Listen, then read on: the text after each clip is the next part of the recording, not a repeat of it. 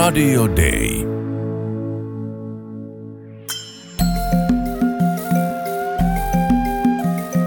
Usko, toivo, rakkaus. Mutta suurin niistä on rakkaus. Kirkko maailmalla.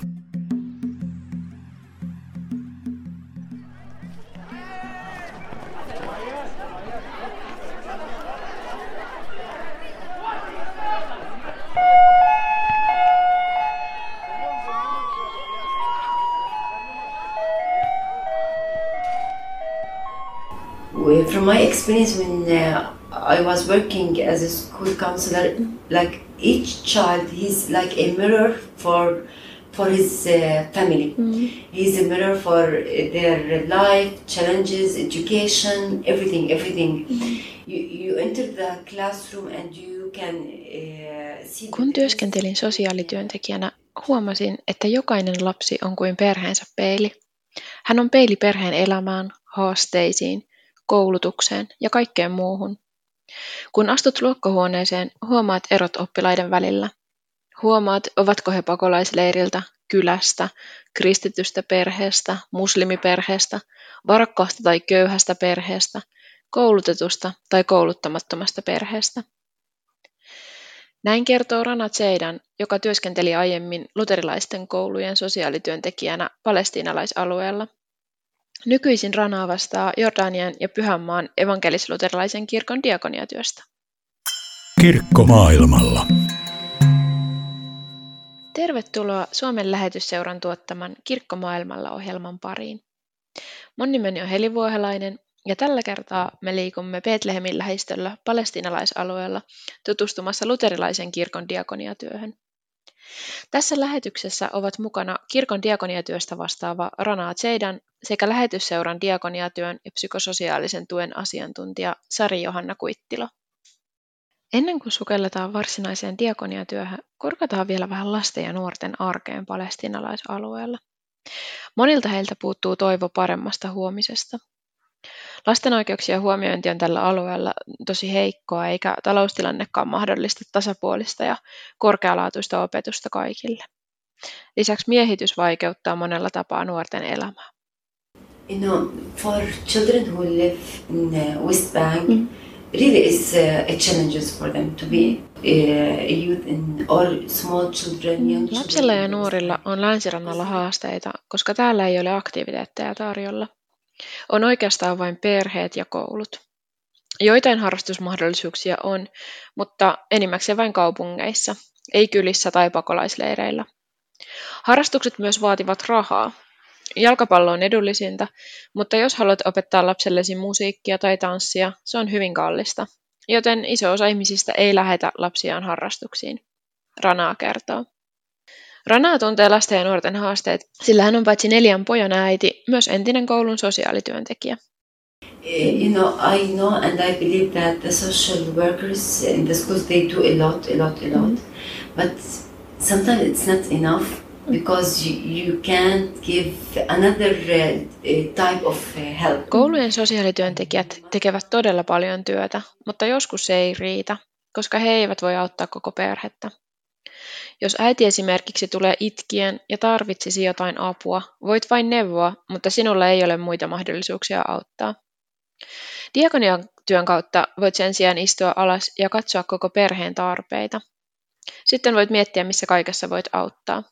Esimerkiksi lääke- tai lääkärimaksuissa, koulu- tai yliopistomaksuissa. Voit siis tehdä enemmän perheen hyväksi. Ranaa pohtii. Rana haluaa edelleen diakoniatyössäkin tehdä tiivistä yhteistyötä koulujen sosiaalityöntekijöiden kanssa. Näin he voivat yhdessä auttaa perheitä mahdollisimman kokonaisvaltaisesti. Myös lähetysseura tukee sekä kirkon kouluja että diakoniatyötä.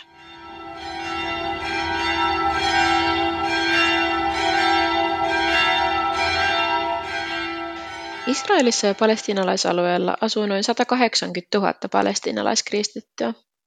Heistä suurin osa on ortodokseja tai katolilaisia. Protestantteja on vain vähän yli 2000. Palestiinalaiskristittyjen elämään vaikuttaa jatkuva konflikti, mutta myös kolmen uskonnon ja usean kulttuurin muodostama ristipaine. Vaikka kristityt on edelleen joillain alueilla enimmistönä, Kokonaisuudessaan alueella on huomattavasti enemmän muslimeja. Luterilaisen kirkon kouluissa on oppilaina sekä kristittyjä että muslimeja. Ja diakoniatyön asiantuntija Sari Johanna Kuittila huomauttaa, ettei diakoniatyössäkään ihmisiä erotella uskonnon perusteella. Diakoniatyössä ei katsota siitä taustaa ollenkaan, mikä se uskontotausta, vaan kohdataan se ihminen, kun se ihminen tulee hakemaan apua tai se tietoisuus tulee, että ihminen tarvitsee apua, niin sinne, sinne tota, no, niin mennään sen ihmisen tykö ja, ja halutaan auttaa ja tukea. Kirkko maailmalla. Millaisia tarpeita Jordanian ja Pyhänmaan evankelis-luterilaisen kirkon diakoniatyössä tulee vastaan? Kysyin tätä sekä kirkon diakoniatyöstä vastaavalta Rana Tseiranilta että lähetysseuran työntekijältä Sari Johanna Kuittilalta. You know, first of all, they, ha- they need a job. Whenever you, you deal with the family that they have uh, a job and Ensinnäkin ihmiset tarvitsevat töitä. Aina kun työskentelet perheen kanssa, jolla on työtä ja toimeentuloa, he ovat paljon tasapainoisempia kuin muut perheet. Kun heillä on perustoimeentulo kunnossa, autamme vain jonkin yksittäisen ongelman kanssa, kuten jossain sairaustapauksessa. Mutta jos sinulla on työtön perhe, he tarvitsevat paljon. Suurimmat tarpeet täällä liittyvät sairaanhoidon kustannuksiin ja lääkkeisiin, Rana sanoo. No ne on aika moninaiset tarpeet, että on ihan semmoista käytännön ruo- ruoka-apua, on, on ihan sähkö, vesimaksujen ää, tarvetta. Ja sitten on lasten koulun käynyt erityisesti näillä ää, arabikristittyjen perheillä, koska he haluaa lapsensa kristittyihin kouluihin, näin koulumaksut on. Sitten on ihan lääke, lääkemaksu, niitä on aika paljonkin, on erilaisia sairauksia sitten just tämän vakuutussysteemin kautta, että jos ei perhe ole pystynyt hankkimaan näitä yksityisvakuutusta, niin niille ei ole mahdollista saada semmoista kattavampaa hoito, hoitomuotoa ja siihen sitä tukea. Niin diakoniatyö vastaa myös siihen hätään ja tukeen. Ja sitten ihan näen tosi tärkeänä, mikä on noussut sieltä, ihan tämmöisen niin kuin henkisen ja hengellisen elämän tukeminen.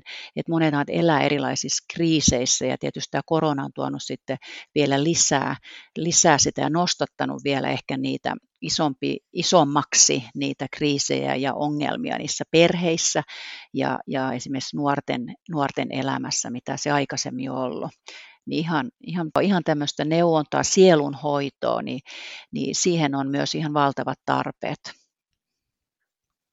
Luterilainen kirkko tekee diakoniatyötä kaikkien kuuden seurakuntansa alueella, eli Beit Jalassa, Betlehemissä, Peitsahuurissa, Ramallahissa sekä Israelin puolella Jerusalemissa ja Jordanian puolella Ammanissa. Kuten Rana tuossa sanoi, Palestiinan puolella suurimmat tarpeet liittyvät usein sairaanhoitoon. Israelin alueella diakoniatyö puolestaan painottuu etenkin vuokrien kanssa auttamiseen, koska siellä asuminen on kallista. Sari Johanna, sä oot toisinaan Ranaan mukana tämmöisillä kotikäynneillä, esimerkiksi Peetjalan seurakunnan alueella. Millaisia tilanteita te kohtaatte perheissä? No on ollut esimerkiksi semmoinen, että on pyyntö tullut kotiin ja jonkun tietyn asian puitteissa ollaan menty tapaamaan esimerkiksi sen perheen äitiä. Ja, ja sitten kun on lähdetty keskustelemaan, se äiti on saanut semmoisen turvallisen, luottavaisen ilmapiirin siihen, nähtynyt avaamaan sitä, sitä tilannetta, niin sitten sieltä on noussut niitä erilaisia tarpeita, että kuinka paljon erilaisia tarpeita itse asiassa siellä onkin. Et tota, ja niistä ei ole ehkä aikaisemmin uskaltanut ei puhua tai sanottaa edes. Ja ehkä se monella ihmisellä on se, että ei ole edes uskaltanut tuoda, kun ei ollut sitä toivoa, että mihin kääntyä. Että jos niin aukaisisi edes jonkun, jonkun tämmöisen ongelmatilanteen, niin se ei, ei ole mihin kääntyä, kuka voisi auttaa tai tukea. Jotenkin se on ollut koskettava nähdä, että, että ehkä tämän diakoniatyön kautta, kun on konkreettisesti diakoniatyöntekijä tulee sinne ja, ja tavallaan kohtaa tämän ihmisen ja kuulee sitä ongelmaa, niin on uskallettu kuin avata ja, ja enemmän niin kuin tuoda niitä, niitä, ongelmia, että missä todellisuudessa niin kuin mennään. Tuossa niin yhteisössähän on vaikea tuoda, niin kuin, että sitä halutaan niin kuin näyttää, että pystytään ja, ja kestetään ja, ja voidaan siitä huolimatta, vaikka voi olla, että siellä kotona ei ole tosiaan, onko siellä edes leipää laittaa ää, pöydälle, mitä syödä sen päivän aikana. Rana on työssä huomannut, että etenkin äidit kaipaisivat enemmän tukea. Palestinalaisäidit huolehtivat perheiden ruuasta, pyykistä, siivouksesta, kaupassa käynnissä ja lapsista. Yhä useampi käy myös työssä kodin ulkopuolella. You know, for the mommies it's very hard. Mm. You, you have a lot of things to do at mm. home and outside the home, mm. and a lot of expectation mm. for mom. Mm. And uh, Tiedätkö, äideillä on raskasta.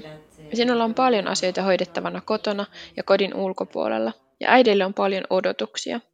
Lapsille pitää laittaa vaatteet valmiiksi kouluun, heidät pitää kuljettaa koulun ja takaisin, tehdä ruoka ja siivota, käydä kaupassa.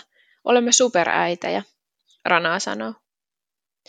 Kirkko on järjestänyt äideille erilaisia tapahtumia, mutta Ranalla on haaveena tehdä vielä enemmänkin äitien eteen.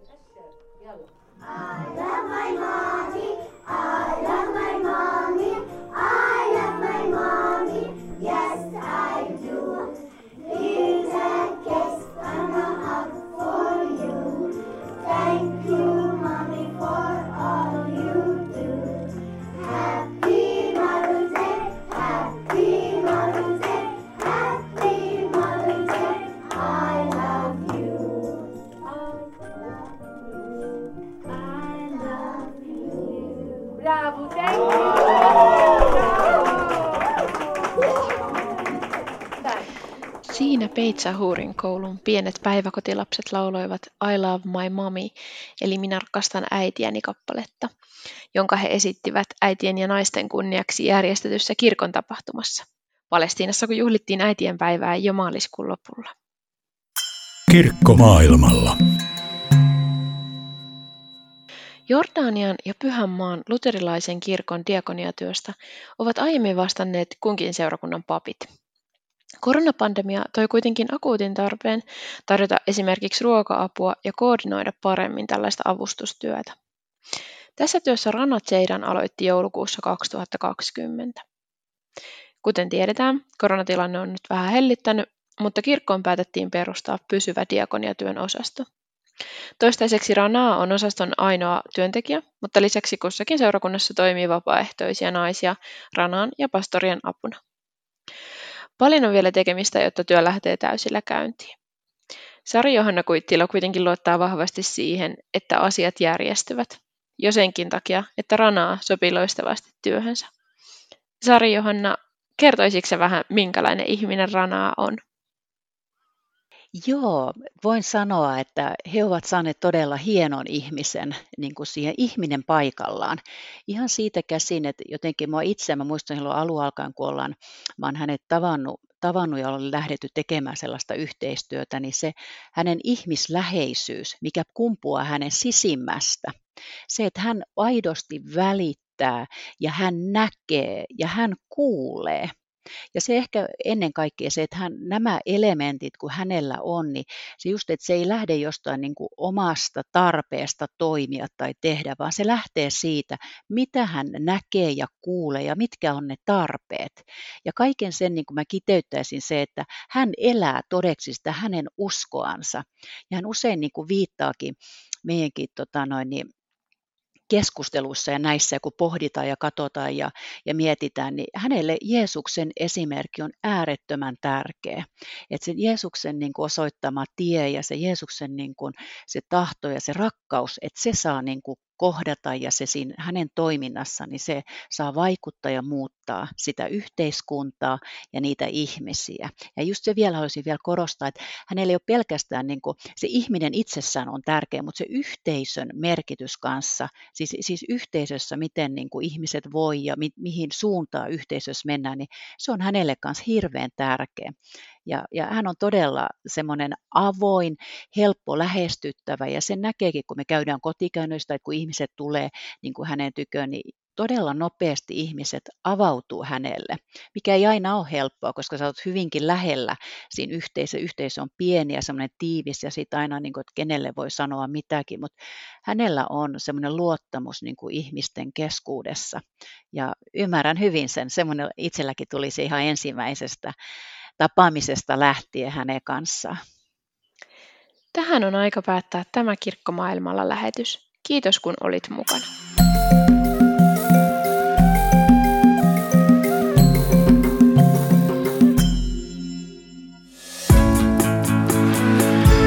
Radio Day.